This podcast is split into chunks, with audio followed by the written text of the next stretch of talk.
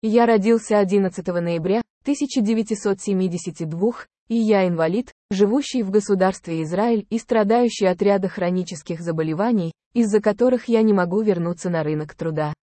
К сожалению, государство Израиль не предлагает каких-либо разумных решений для людей с ограниченными возможностями в жилищных ситуациях, мое положение и положение других людей, которые живут одинокими и одинокими без детей, особенно серьезны, а также по отношению к другим нуждающимся людям.